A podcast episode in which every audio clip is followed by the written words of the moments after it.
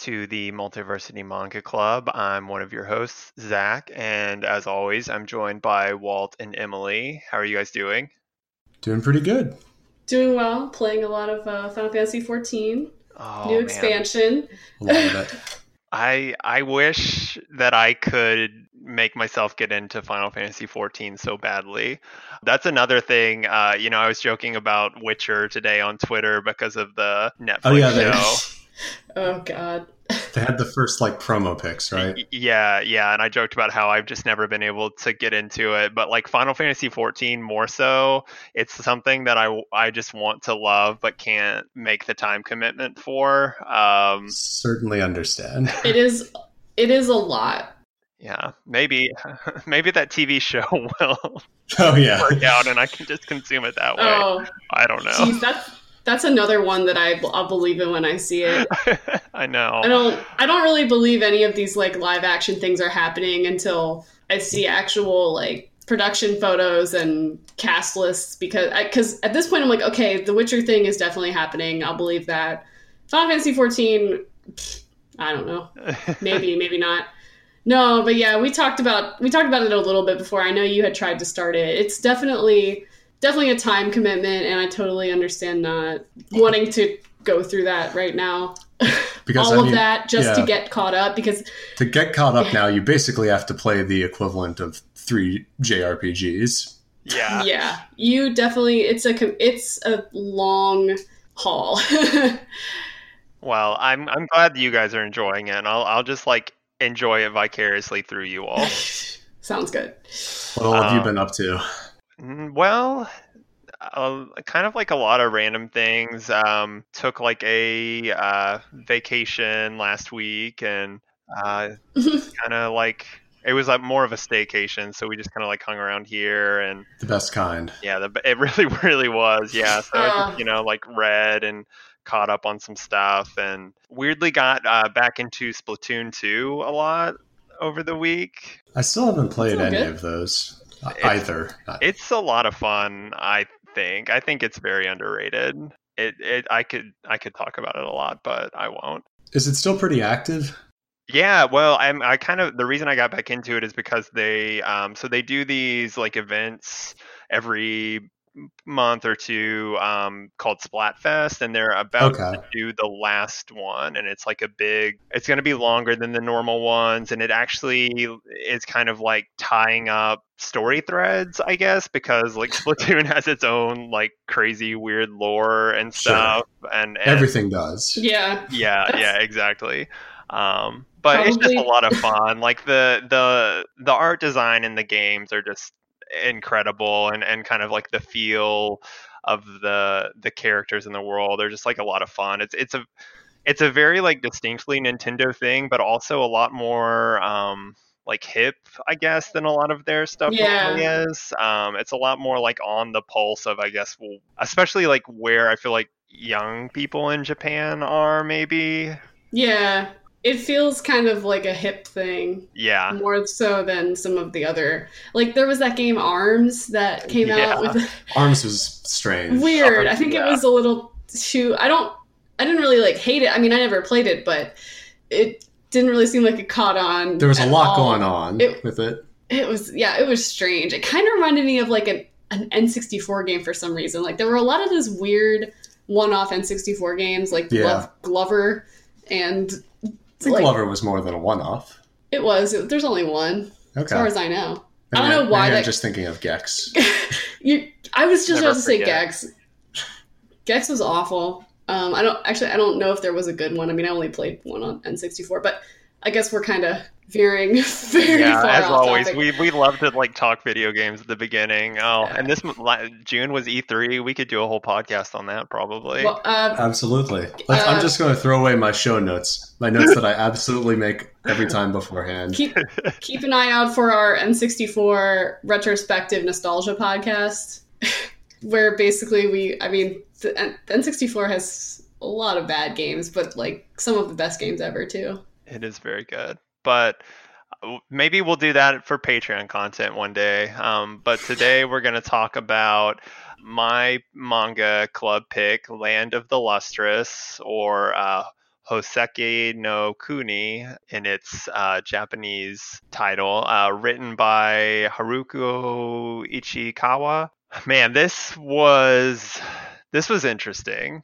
I'm I'm interested to hear what you guys thought. I just to kind of like summarize my experience, I found the first volume very overwhelming, but then came to really enjoy it in the second and third volumes. I, I think that's a fair assessment. I felt when I read the first volume, I I, I just I described it to Emily as like I felt like it operated under like a kind of dream logic.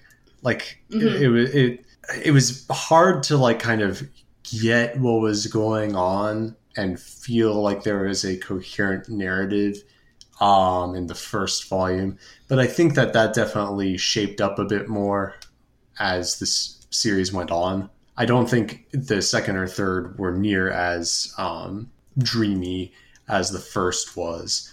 So i would agree. I don't know if i really even when it got more um, coherent more readable um, i don't think i necessarily like liked it a lot I, I enjoyed it enough Yeah.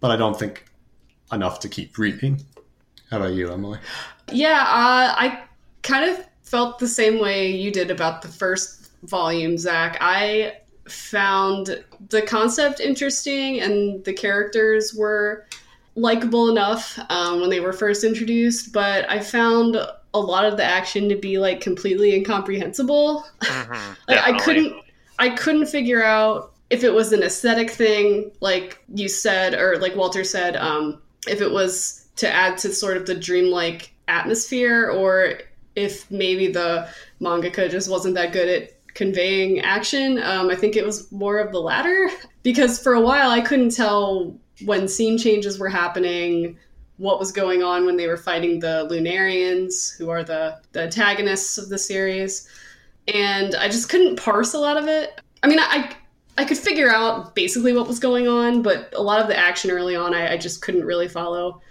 Um, it it got a little bit better in the second and third volumes because there wasn't so much fighting, um, and when there was, I had kind of finally figured out what they were doing more or less. But a lot of the time, it just seemed like I was missing a frame between action sequences, if that makes sense. Mhm.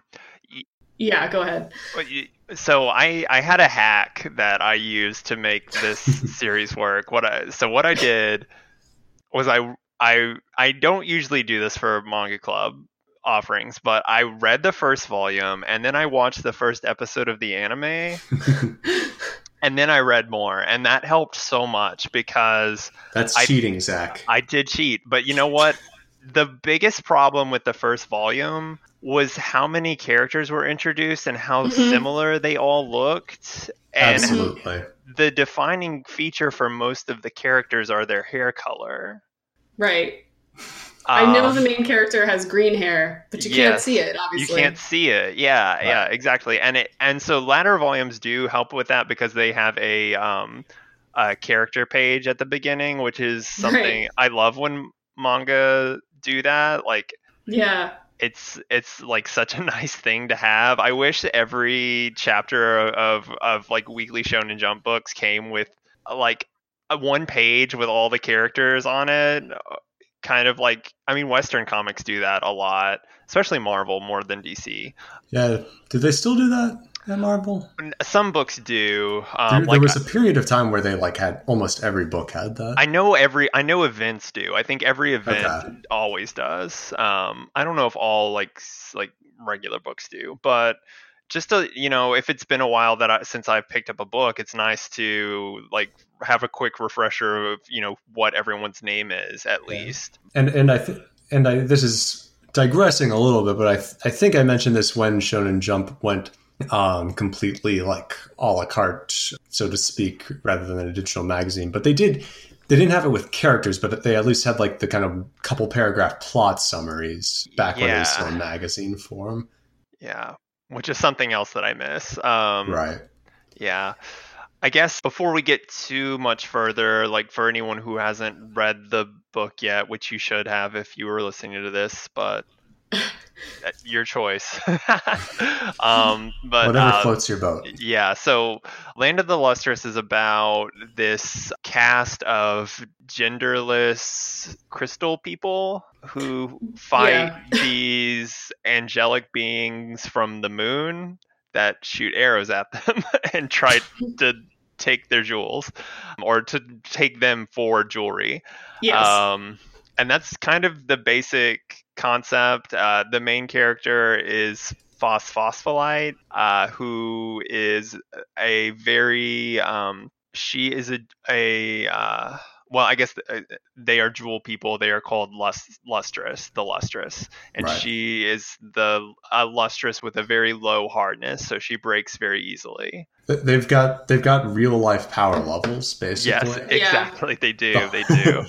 the hardness scale that you might remember from your uh, high school earth Yeah. science class.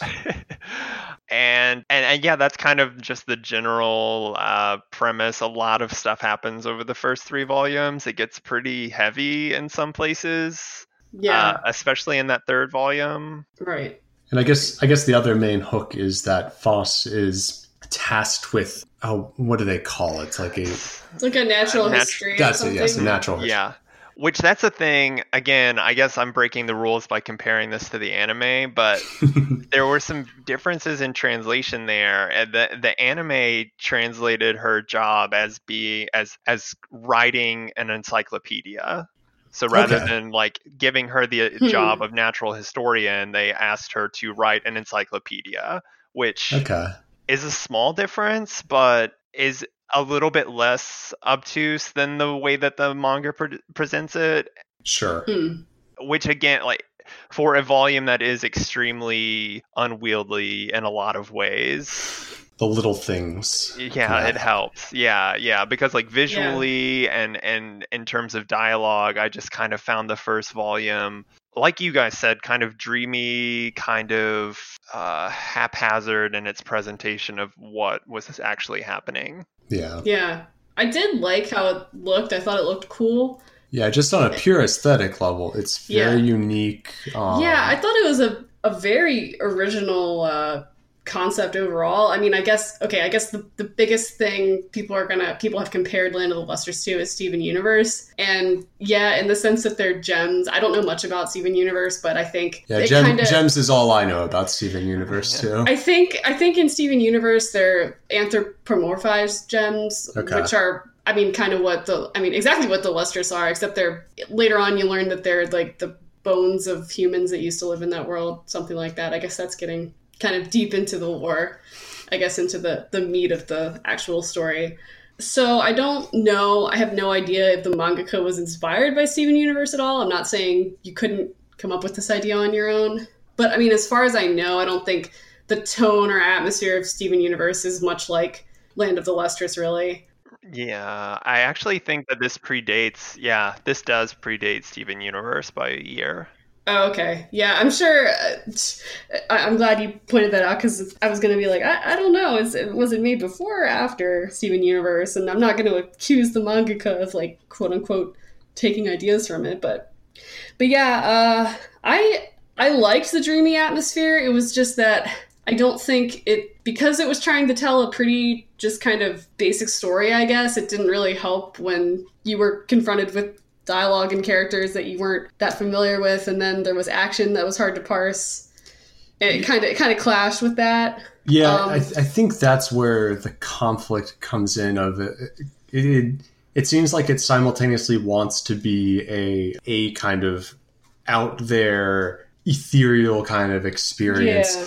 but at the same time, like have defined world building Yeah. and tell like you know follow specific plot beats and Right. such. Yeah. it, it seems like it isn't sure what kind of story it wants to be in that regard. So I had a feeling when I was reading it, and I said to myself, I was like, this story is giving me a feeling of something I've seen or read before, and I couldn't figure out what it was. And then finally, a day later, I realized what Land of the Lustrous made me think of. It made me think of like a Fantasia short with no talking, like with yes like I'm trying to think of one one of the nature ones probably with like pixies or something. I think there's one. There's one in particular. There's uh the sleeping or not sleeping beauty, the uh, Nutcracker suite. The Nutcrackers. fairies. Yeah, it reminded me of that. I don't know if it was the uh, the kind of light and dark contrast that were in a lot of the panels, uh, just the yeah, like you said, the dreamy nature of it. It just kind of had that going for it, and I kind of I kind of wish it had just been kind of a more ethereal, dreamy series and not had solid plot. I know that sounds weird, but I think that would have been in service of the aesthetic. Yeah. Uh, not that the plot was really bad or anything. I just think it would have been more interesting if it hadn't been kind of like we're just going to tell a story with these gems. I, I don't know how to put it. I, I kind of. I kind of wish it had been like. of know what you mean. I think, yeah, like Yeah. The, the like ethereal, like striking image pages are what sticks out, especially in the like first couple volumes, more than the very dialogue heavy pages. Yeah. yeah, It, in that way, it kind of reminds me a lot of. Um, later bleach which like i've not read very much bleach but it was kind of wrapping up when i first started getting weekly shonen jump Mhm. right. and those chapters I remember being like very stark contrast, white and black, very little like Hmm. grays and and very little dialogue, a lot of just, you know, splash pages with maybe one word balloon on them of a character saying like just one like the name of an attack very dramatically and it would just be this big stark image and that's that's what i feel like a lot of this Hmm. is too Yeah, because I really liked, I really liked the aesthetic of the Lunarians. I thought they were really unsettling. Yeah, for I had uh, these kind of, it kind of had a Buddhist, they kind of had a Buddhist motif, and also, I guess, angels, Mhm. angelic uh, aesthetic, And then like a lotus look when they got lotus. And when they appeared, there was like a big black thing on the horizon that looked like a star or like the sun coming up, but it was, but it was dark.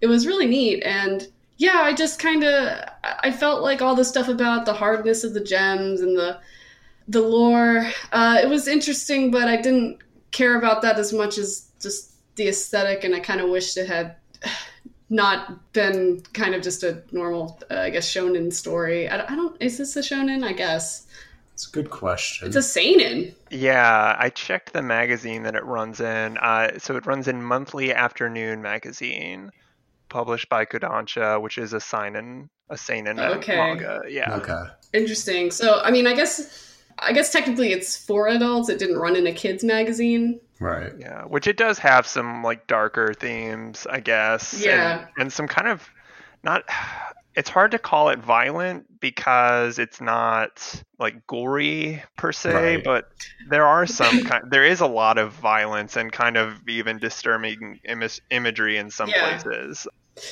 Yeah. I guess just personally, I wish the story had been more experimental too.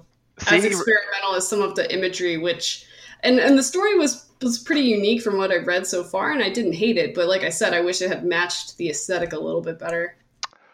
I um I don't know. I thought that this was doing some pretty interesting things with like ideas of well, I don't know. Maybe I'm maybe I'm like digging too far here, but there I mean you get into like ideas of like disabledness and prosthetics and Right.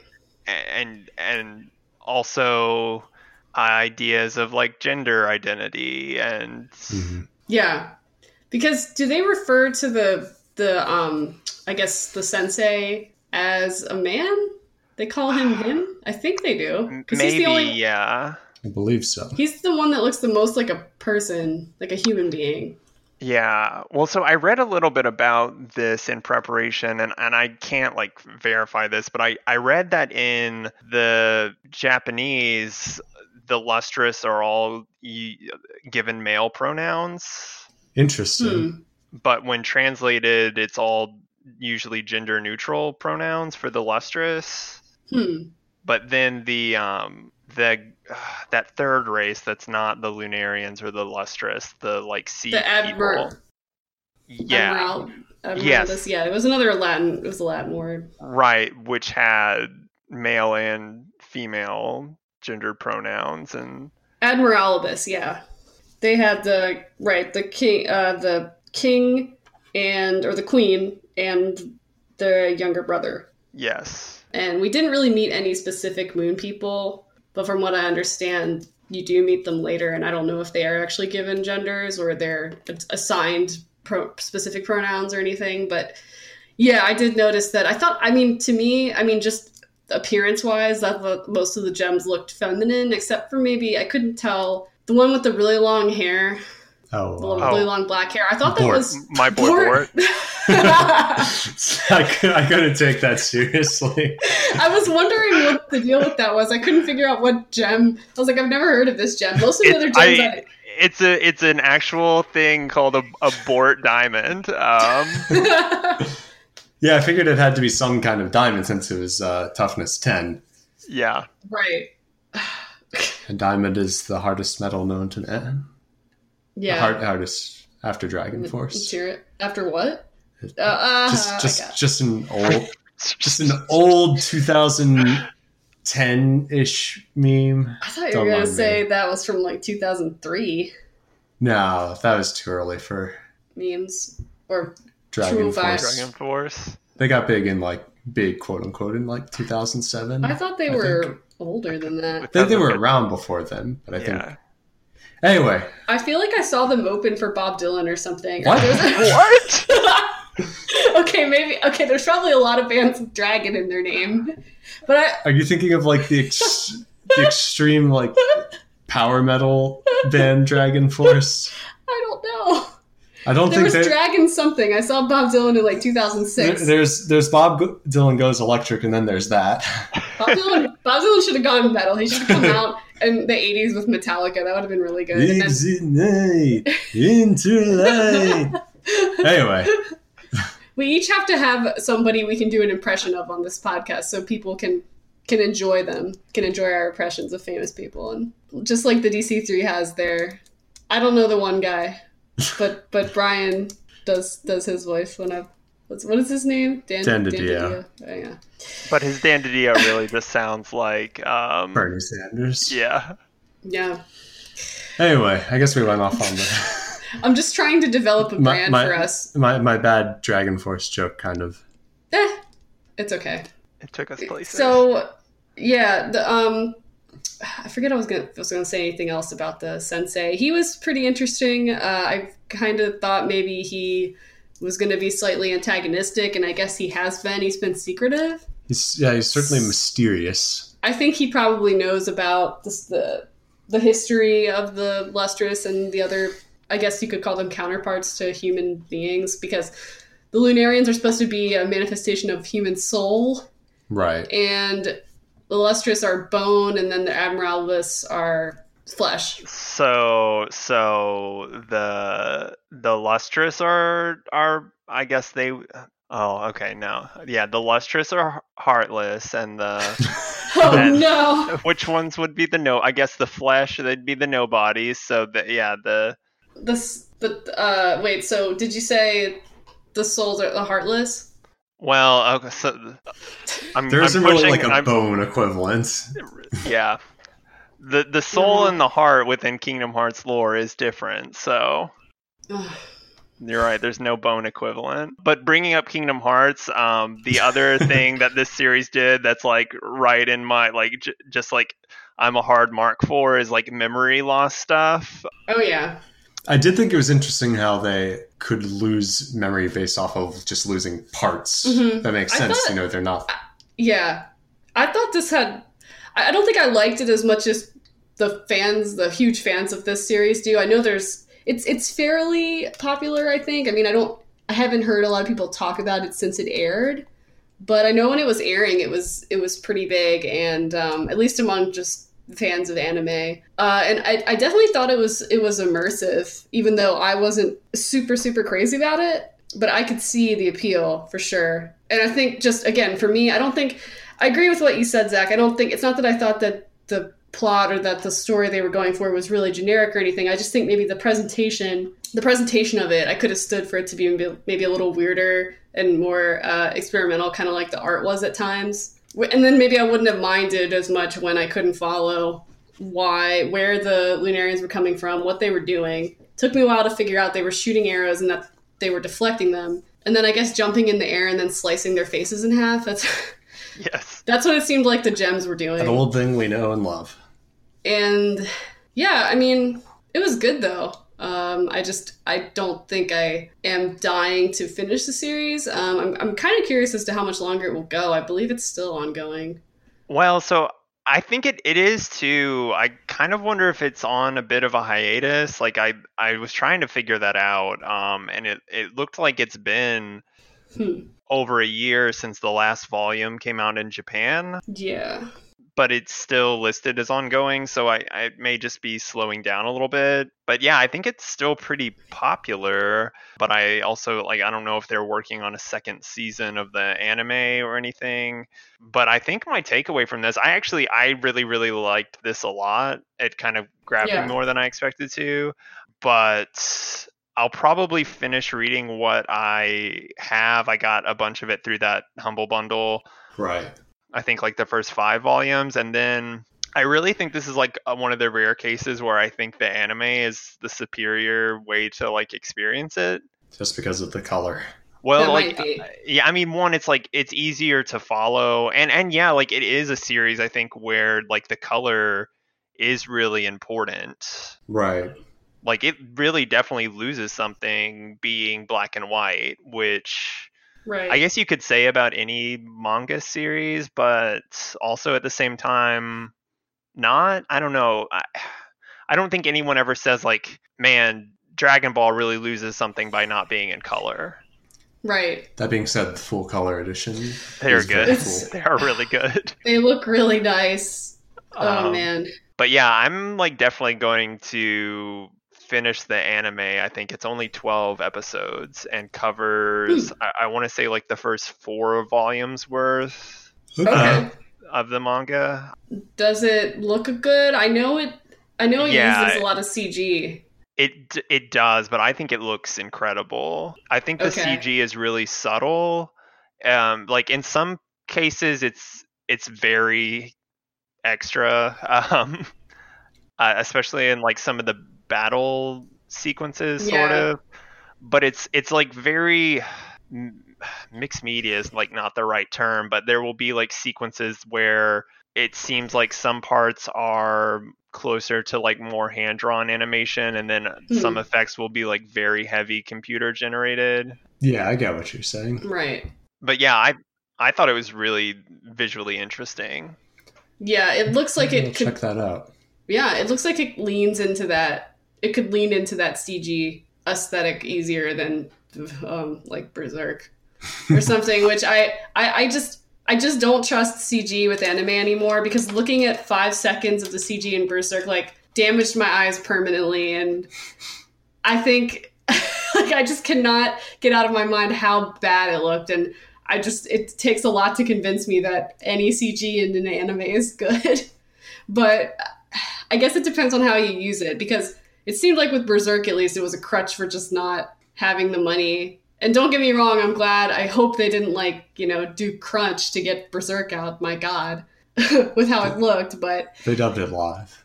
It's a horrible strain on the animator's wrists. good callback. Yeah. Okay, well that's good to know. Maybe I will check that out. Because I do Yeah. feel like I was thinking that as I was reading, I was like, I wonder if I'd like to just watch this more because of yeah, because of the problems we mentioned and the color thing. yeah i would say with like as much as you have like having read like three volumes you could just watch the first episode and know whether or not it's like worth continuing Okay. Okay.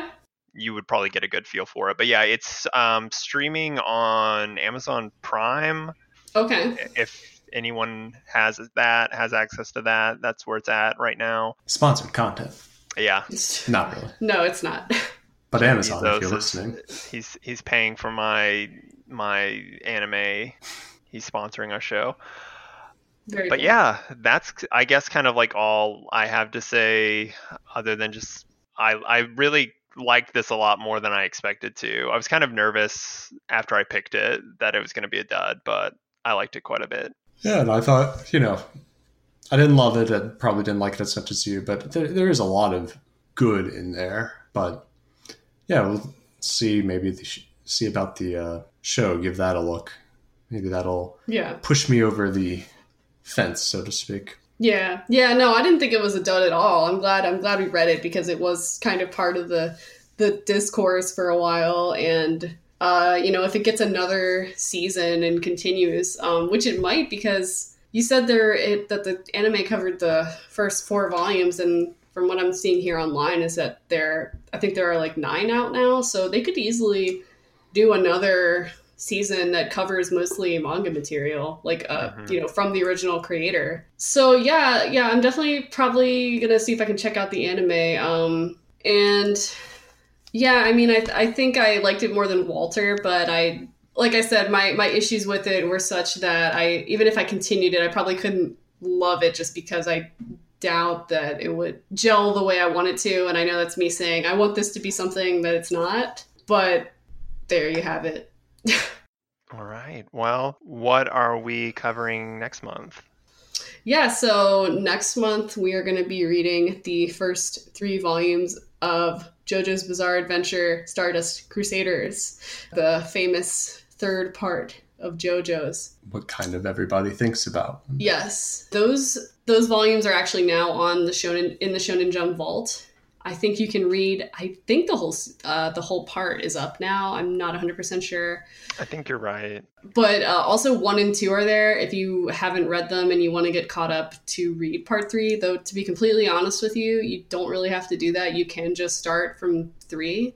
Uh, but parts one and two are For good. a while, three was the only one that was uh, officially Ye- released in English, right? Yes. Yes. Three was the only one because they worried that, I guess, since three was at the time, I think the most popular in Japan, they were like, let's get the most popular one out here and see how that does. Yeah. I mean, it's kind of a Dragon Ball, Dragon Ball Z situation. Right.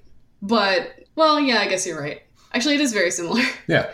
And I think JoJo and Dragon Ball started at around the same time. JoJo started in the late 80s. Um, Okay. And then Stardust Crusaders was coming out like late 80s, early 90s. Yeah, so this is a really famous series, really famous part of a really famous series, and it's one of my favorites. So I hope we all we all enjoy it. We'll see. I don't actually remember how far three volumes into part three takes us, but I hope it takes us to some some of the good and funny stuff. Uh, I'm sure. I'm, I'm, sure, there will be plenty of amusing there's- things. Yeah, because I feel like this is where JoJo really hits its stride. I mean, part one and two has weird stuff. But like I was saying on another podcast, you know, you say like, "Wow, part one is so wacky. This is crazy. There's a vampire that like splits people in half, and then by part three, you're getting to like dogs with stands with like sand power stands, and they're I don't know. I can't I can't properly describe how strange it gets.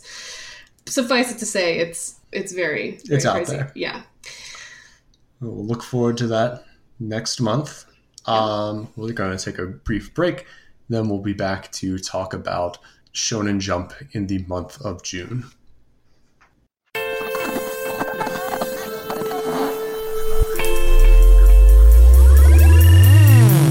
Hello, everybody. My name is Mike, And I'm Greg. and together we are Robots from Tomorrow, a twice weekly podcast appearing at multiversitycomics.com. Each week, we take some time to check out books hitting shelves on Wednesday that are worth your attention. And each month, we dissect the previous catalog. We also have long form discussions about books we've enjoyed, like Dan Clowes' Ghost World and Jack Kirby and Mike Royer's Kamandi. And if that's not enough, we also do creator interviews. Some of the talks you'll find in our archives feature Mike Mignola, Leila Del Duca, Shawn Martinbrough, Emma Beeby, and Greg Rucka. So that's a lot of content for everybody. Please subscribe to Robots from Tomorrow in iTunes or Stitcher so you never miss a thing. Robots from Tomorrow has hours of comic focused entertainment week in and week out. And now, back to your show. All right, we're back for our second part, where, as always, we talk about some of the books in Shonen Jump for the month. We have a few new books that we're going to talk about. A few books that started in May, actually, but we were waiting a little bit for a couple more issues to, to really be able to talk about it. But first, we're going to talk about a book that is ending, uh, much to our surprise and uh, maybe dismay. I don't know. But yeah, Food Wars is over ish. R.I.P. to a real one, yeah, pour one out. as the, as the kids say. Yeah, Slight, slightly surprised though. Apparently, it had been dropping in popularity since the start of the uh, underground, uh, the noir arc. underground chefs, from what I understand. Yes. Well, I think it was f- ever since the end of the Azami arc in general. Okay. Um, so, like, I believe it started dipping down in the table of contents, which is like kind of an, I believe, like unofficial rankings type thing. Unofficial in the sense that, you know, usually like brand new stuff is usually the, right. one of the first things, if not the first thing, but it tends to be a good way to get the pulse on it. But yeah, I I believe it's been, it had been declining for a while. So rather than being like a planned end, And it is another one of those kind of just semi abrupt endings that we've It, it- come to know and love. it wasn't as bad as it could have been, I guess, but you could definitely tell like it was not supposed to end here, I don't think. Because there's no way it would have just ended without you seeing Erina actually win, you know what I mean, against her mom, which I thought was where this was gonna actually end, where it was I mean, where this the conclusion was actually going to be, but you don't actually or was actually going to be, but you don't really see that, do you? N- no, not. It's Well, what we do get is that the interesting thing that they're giving it now is a three part kind of epilogue. I believe it was three parts. Mhm. Mhm. Um, so, what we do see in the first one, which dropped in just yesterday, is that she won. She beat Soma, but it, yeah, it doesn't really like. It's sort of like after the fact. You see them holding their Yeah. respective trophies, but that's about it. right. Yeah. So I did the the quote unquote finale for I covered it for uh, the weekly Shonen Jump column on Multiversity, and I gave it a pretty scathing review. just because even though I knew at the time that we were going to get those three epilogue chapters, it was still kind of billed as the finale and as such it was ex- I thought extremely underwhelming and, and disappointing Right. Yeah, I did too. mostly just because it focused well two i had so i had two main problems with it it shifted the focus away from all of the other characters which i understand that like soma and and akira Irina. Erina. I was thinking I combined her first and last names. Nakiri. Nakiri, like are the two kind of main characters, but I feel like Food Wars has been very much about its extended cast, and this, you know, like final four chapters or so really moved the scope of the series in um, away from all of that, which was kind of disappointing and not. I mean, I guess other finales have done that as well, but this felt like a whimper more than a bang. Hmm. Yeah. But then also the last chapter really just doubled down on like the problematic parts of Food Wars that have been there since the beginning. Right. It is it is difficult to like on the one hand it's part of it's the whole gimmick of the series, the whole like, you know, disrobing and all that. But so it, it on the one hand it had to be there in the if you'll excuse the pun Oh, no. climax. um, oh, no. it had to be there, but at the same time, it does kind of like undercut this tender moment about like Soma and Erina's See, friendship that didn't rivalry. that didn't really bother me because, like you said, for me, I was like, okay, it has to be there. It's Food Wars. Like that. At this point, I can actually read Food Wars and have that scene, and then go into an emotional scene, and it's fine. I, I'm just used to it now. I don't know why, but I am. So that didn't really bother me. Um, I guess I just, I mean, it wasn't really even really one thing that was not good. It was just kind of overall just like a balloon deflating. Yeah. See, I guess it sounds like I might have uh, liked it the most out of us, even though I, you know, it certainly wasn't great. You know, I think that I, while I agree with you, Zach, that the supporting cast is a huge part of what makes the series very good and what makes it so fun. A, a huge since the beginning, this whole like you know rivalry of Soma wanting to cook something that'll get Erina's approval. You know that, that has been kind of like the core conflict underneath every uh, every single one of the different arcs and each villain, whether a mini boss or a true boss, so to speak. That is kind of the real thing that's been going on. So, if anything, I I was like kind of I was mostly disappointed with how with the abruptness of the end they had to kind of completely sideline this whole plot of uh with Erina and her mom. Yeah. Uh, it was just like everything that had been like for the past few months had been kind of like focusing on that, and all of a sudden it like it, it it's completely secondary in that. to the Soma and her conclusion, Right. Wrapping up. So you know that's just the nature of how it had to end, I guess, with the with limited time. I th- my thinking is I think it would. My, my feeling is that I think it was a kind of smart move to be like, okay, we need to, we've got to wrap it up in X amount of chapters. We need to be able to get to that core issue. And I liked Right. also how it was kind of an anticlimax in a way, how, you know, she was still like, you know, no, still not good enough and everything Yeah. it, it simultaneously served as a some a, a, a somewhat meaningful summation of where things were going on while also still doing that thing that you see with a lot of these series that end a bit early kind of looking forward to you know I, the adventures yet to come that Right, we'll never I- see I thought it was a little cheap, but what else could he do, really? Right. Could they do? I mean, I'm not gonna hate on it too much for that. yeah Yeah. Well, it, it's interesting because like I I do definitely agree with you, Walt, that you know the the dynamic between Soma and, and Erina and, and their kind of rivalry is the key thing, and you would expect it to focus in on that.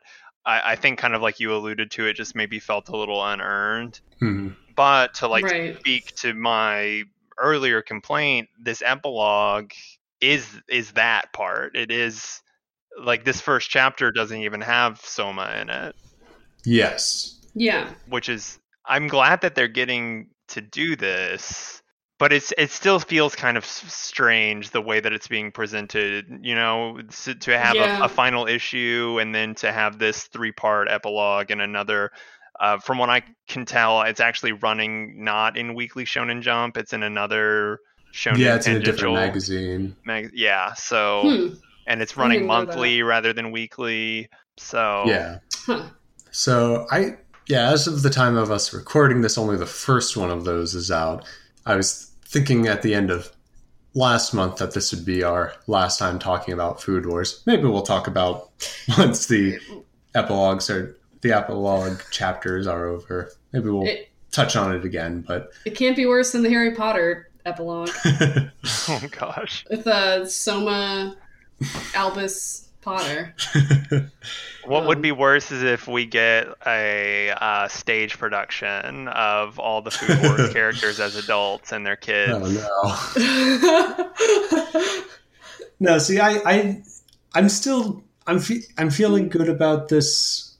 We'll see how it goes. You know, three chapters isn't a lot, but it's something. I think it kind of had to, it, it had to address the like central characters first, and then maybe like you know Yeah. put in a little bit about the like supporting cast. I think just narratively, that's how it had to go. I still think when all is said and done, the weakest part of it is going to be how the Nakiri family thing just kind of Fell apart. Well, Yeah. it wasn't completely resolved, and then right or very abruptly resolved. Yeah, I I feel so the sad the sad thing about it is that I feel it was like maybe okay, I know this sounds like a lot, but in manga terms it's not that much. I feel like it was like 10 to 15 chapters away from a pretty decent ending for that arc, maybe. Yeah, And I feel like if it had just ended a little if if they were just going to end with this arc, okay, fine. It's not the best ending, but it I kind of just wish it had more breathing room, but I mean the way things were going, I guess it wasn't going to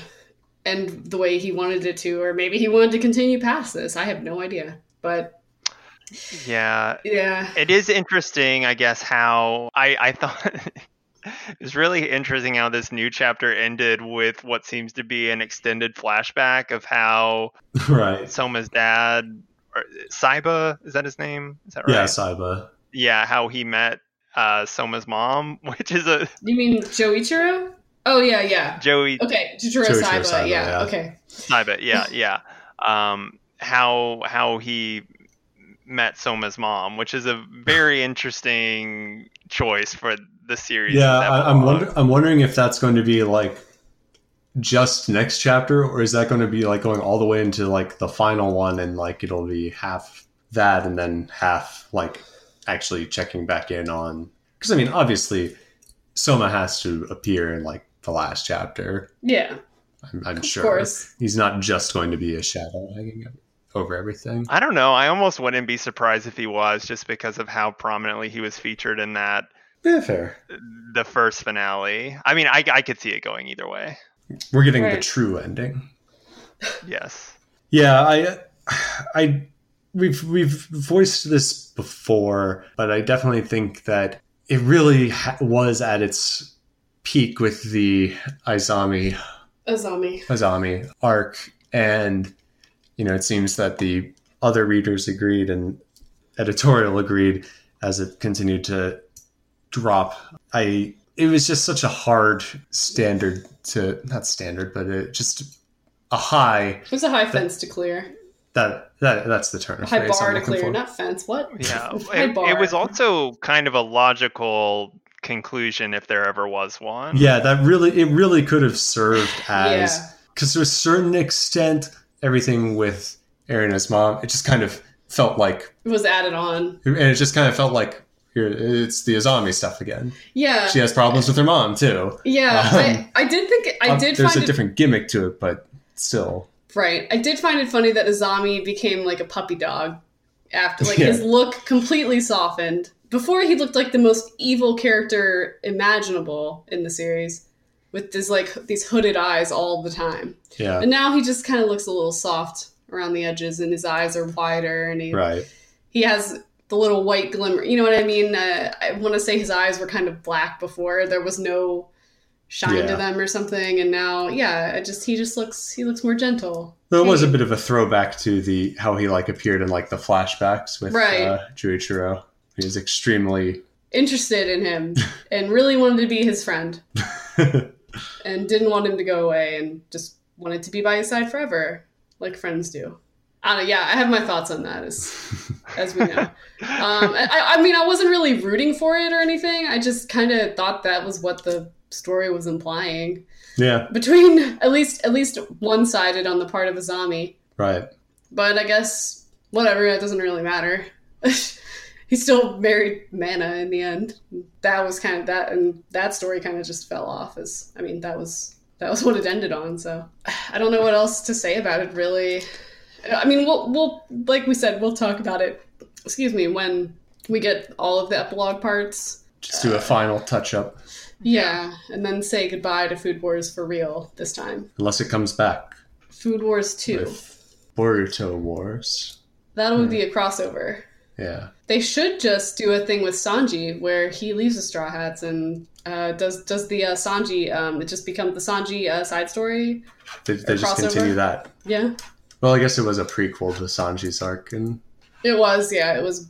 I think, and then at the end of it, it was like, oh, the ship is this weird ship is coming, and it was the Straw Hats, and it was cute. But well, goodbye, Food Wars. yeah, it was fun while it lasted. Even though I didn't, I didn't read the whole series. I started. I want to say like. How many chapters? I want to say I must have started around like chapter a little after 200 or something like that. I've read a lot of it. Yeah, I, I remember I started during the fall classic, I think. Yeah, The that's first about when, one. that's when I started. I think Yeah. it is a shame to see like one of the series that have, I've been reading for hmm since I have been reading Shonen Jump go. So you know that is unfortunate in some respects that it couldn't end like in a in the way that I w- would hope it to, like you know have the kind of um, ending that I would want for it. Yeah. Yeah, I think that was actually maybe the last of the books that was going on when I started reading. That was back Oh, that's a good 2014 point. roundabout. Well, One Uh, Piece, Blue- obviously. Right. One Piece, Blue Exorcist was going then. Okay, yeah, and I think I think actually, Seraph of uh, the End had just started. hmm And then there was a bunch of jump starts that started soon after that. Like uh, I think Black Clover didn't start too long after I started reading. Yeah. Yeah. I think I started reading Food Wars in early 2016. and then kept on from there. And I started around when he was facing Kuga Okay. and doing the Yeah. thing where was that the fall thing? I don't it think was. that. They had like kiosks they set up, and they had Oh. to make hmm they had to make a I for- profit. I forget the what that was profit. named. Yeah, I don't know what it was called. Yeah, I can't remember either. Um, that, but I know what you're talking about. Yeah, I was trying One- to look it up really quickly. One thing I do wish they'd bring back, and I think this is just just goes for Shonen Jump as as a whole, not just Food Wars, but I do wish they'd bring back the little profiles on like the front or the front page of the story with like Right. like the main characters, just because some of the stories I I'm not reading super closely, so it's just kind of a nice brushing up on names and motivations, especially if I'm starting something too. Yeah. That was the uh, Moon Banquet Festival. That's it, Mhm. the Moon Banquet. Yeah. Speaking of starting things, we have two new series to discuss. Um, one of them had started in May, the very, very end of it, that we decided to put it off. That is Beast Children. Beast Children is a sports manga, you know, subject that we've touched on from time to time. The last one that ran for an extended period was Robot Laser Beam, which Well, met its untimely end. R.I.P. Um, but I think that had a. I think we agreed that although it was abrupt, that had a good ending. So, Beast Children, you know, you gotta you gotta find a, a new gimmick, something that hasn't been done before, or at least if it has been done before, I haven't heard about it. It's rugby. This one tiny kid, he loves rugby. He's really fast. Yeah, that's his main. He's a small kid, small, slight.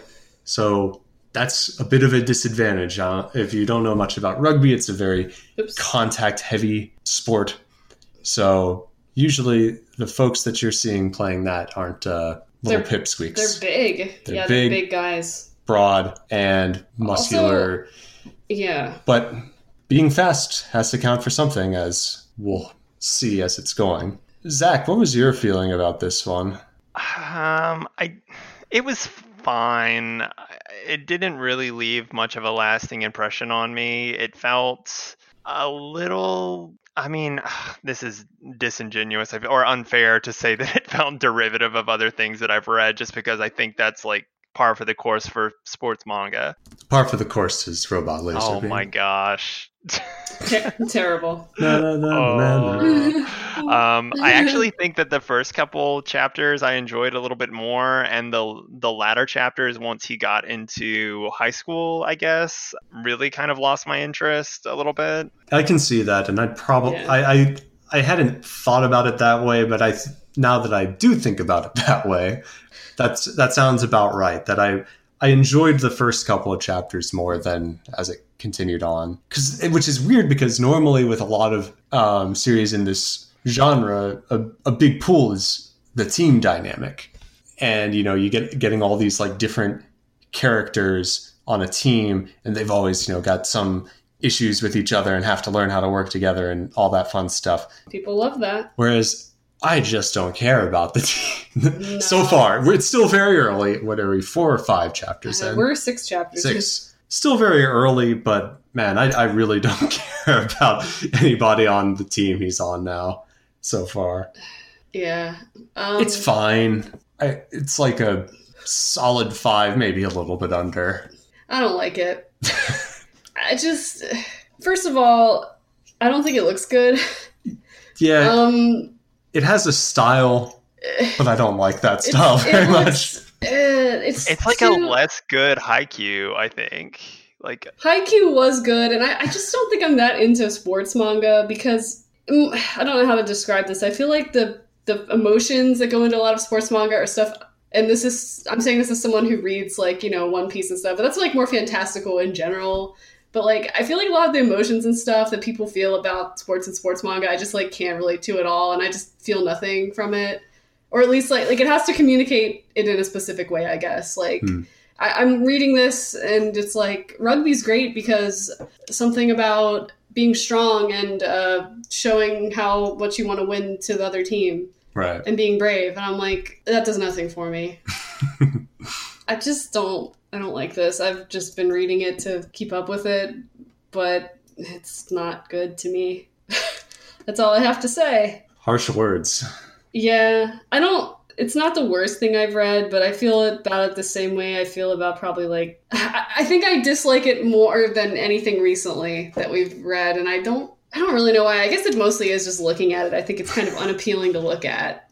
I mean, for a visual media, that ob- Yeah. obviously goes a long way. It matters. It really Yeah. matters. there is a lot of um how do i put this male bonding in it which which if you like that that's for you. That this is this is the series for you. Um well maybe not the series for you. There's probably better better stories better sports stories out there. I mean we we we all i think really liked Haikyuu uh which we read a couple years ago at this point. Like like i think it was two years ago. But i guess like yeah if you if you just like the the male bonding and the team aspect and Just like dudes being dudes.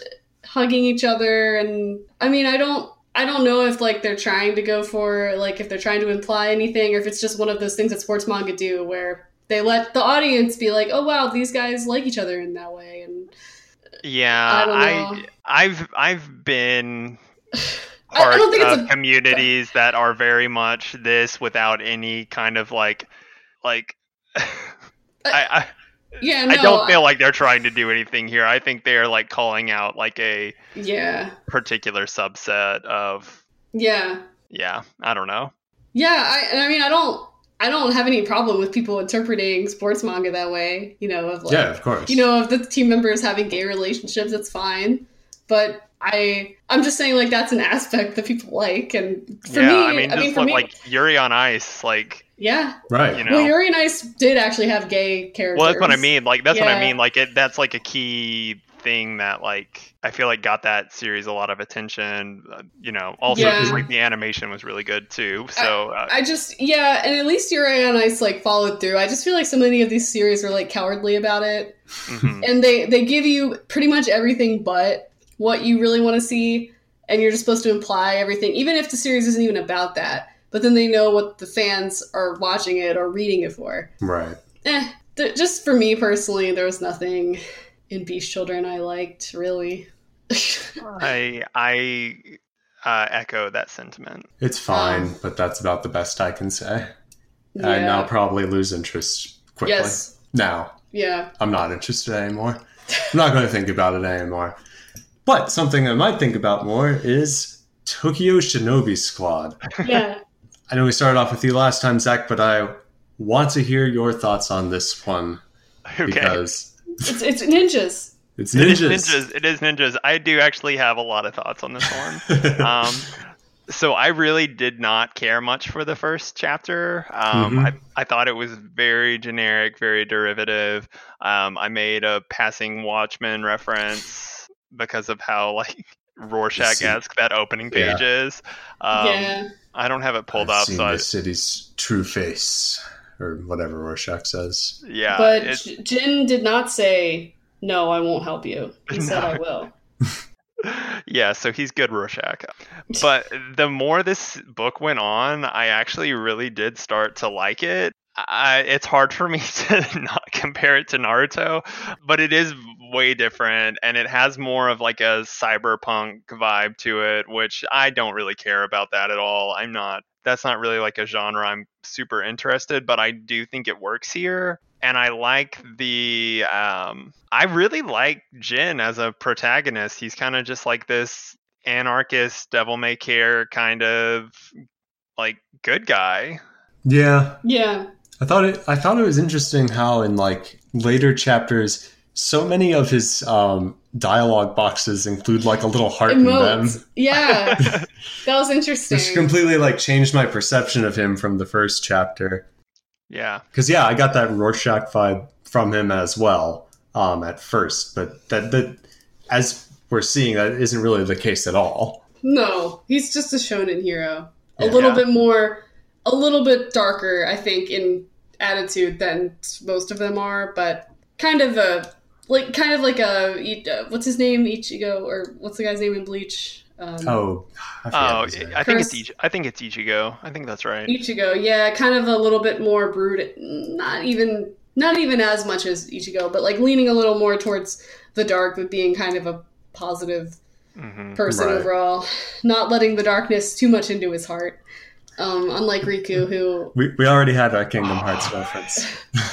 Every time. I'm sorry, it's, it's it just poisons anytime I think of light and darkness. I, I can't I can't get away from it. I know that Kingdom Hearts is light. I, I had Yeah. two warm takes on this book. What's that? The first one, which is less interesting, is just as I was reading some of the chapters, I thought, oh, this feels like it would be. This feels like a maybe like mid tier, like Sony exclusive action game. yeah, Like- it's Uh, I, I just feel like it feels very gamey. Um, yeah, a little bit. but then also my other take is this reminds me of like a manga that the two kids in Bakuman would have made. Oh no, That's a good- So right. it does kind of. It's it does feel a bit like. Let's think of. so. I, this this sounds bad because I do like it, I like um, it too. but it does feel a bit like what are some things that are cool? Yeah, and it's Yes. just, you know, like here's the Ninpo scrolls you can collect. This one takes longer to learn than the other one. Right. Uh, this one takes four years. This one takes two years. Yeah, it's it's like you said, Zach. It's gamey, and yeah, that's actually. Oh no! Now that you said that, come on, I can't. I can't But but to thinking- balance that out, the the page where the guy turns into a tiger and catches a bullet in his teeth is just the rawest. Oh, it's like, awesome. That was like- I that love was that guy. I that love that was so good. Yeah, that character is really cool. I think everyone else except I, I like that the main character is kind of like I guess for the for the world they live in, kind of like ethnically diverse, and Right. there's Thai people there, and the world is a little bit more. Yeah, because at first I was getting some like very strong like anti-globalization. Yeah, uh, there was a page like, that said like so much for kind- globalization. yeah, kind of like z- xenophobic. Like you know, all this freedom of movement has like allowed like crime to fester. And I was like, at first I was like, ugh, but it seems like that's actually like it was meant as like a sort of like thing that it, it's going to counteract. I don't as it think goes if on. the point of that was that the book agrees with it, that they would have a Thai main Right, character, exactly. or at least a point of view character, and that many people speak, you know, are multilingual and stuff. I don't think if they were saying that it's bad, that they would have that. So I'm not concerned about the politics of the story as much. But yeah, the secretary guy that turns into a tiger, whoa, coolest dude in the story. Yeah. Also, his name is Taiga. Oh my god, I didn't, I forgot what his name was. Wow. oh, it's very good. I do think it's pretty generic. I mean, it's I can't. Yeah, like a. Yeah, like like it, I agree with what you said about it, like having kind of the plot or the overarching story of like a game from like 2002 for the PS2 or something like that. Cyberpunk JRPG, or I guess action game makes more sense. But and I'd say like kind of the art. It's it's good, and I yeah, it's very pleasing to look at. Um, the actions communicated pretty effectively, which is impressive with like some of the Mhm. more unique things they've been doing pretty Oh, right yeah. off the It's bat, really like with the magnetism and with the, as we said, the tiger scene catching the bullet. Um, so cool. but at the same at the same time, it's like not super unique looking. No, I, I feel like this series is going to continue to be like a very strong seven. Like just it does what it does well. It Yeah. doesn't reinvent the wheel, but it, it seems it seems like it'll be fun to keep up with. yeah, yeah. I have Yeah. no problem. No problems here. Yeah. yeah, I think I would maybe put it. I think it could maybe like crack my top five in terms of like the books that are being published right now. Sure, I could see that happening. Yeah. I- Yeah, But because uh, yeah. I suppose uh, one series ending, two two series beginning. We'll see how things are looking next Yeah. month. I wonder what's gonna stay Yeah. from this recent batch because so the last one I remember ending that was like a jump that was the equivalent of a jump start. I know they don't call them that anymore, but Mhm. was um oh what was the techno delinquent oh, cyber um, delinquent Neolation. Neolation that got canceled. yeah. And that lasted for like 17 chapters, I think. Yeah. Um, in future uh, episodes based on reader recommendations, um, we'll be looking a little bit more at the like unofficial or the table of contents kind of rankings. But I have noticed just when we were like doing some quick review beforehand that Yui Kamio is already dropping down, and I'm not sure how it Yeah. compares to like you know other new ish series. So Yeah. we'll see what does and what doesn't stick around. Yeah, looking at those lists, it, I know we're going to talk about it more next month, but it looks like we might be sleeping on some of the more popular books right now. Yeah, Like, uh, it looks like Demon Slayer and Act Age are consistently towards the top. right. I was won- I was wondering how popular since those were some of the ones that were added right away once they opened up the new Mm, right. service. Those those were there. Con- same with uh, Haikyuu. Yeah. Um, I, which I- obviously we knew that Haikyuu was very big.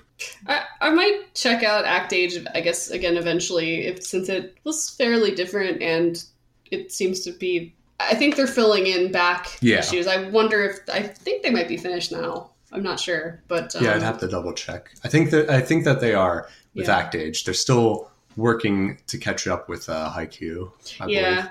If There's I quite lose, a bit. if I lose enough series that I read regularly, I'll. Uh, Yeah, I Uh, we're down check. one. yeah, we're down one. I mean, One Piece will never go away. When One Piece goes away, I don't know what I'll do. Or But just stop reading manga, I guess.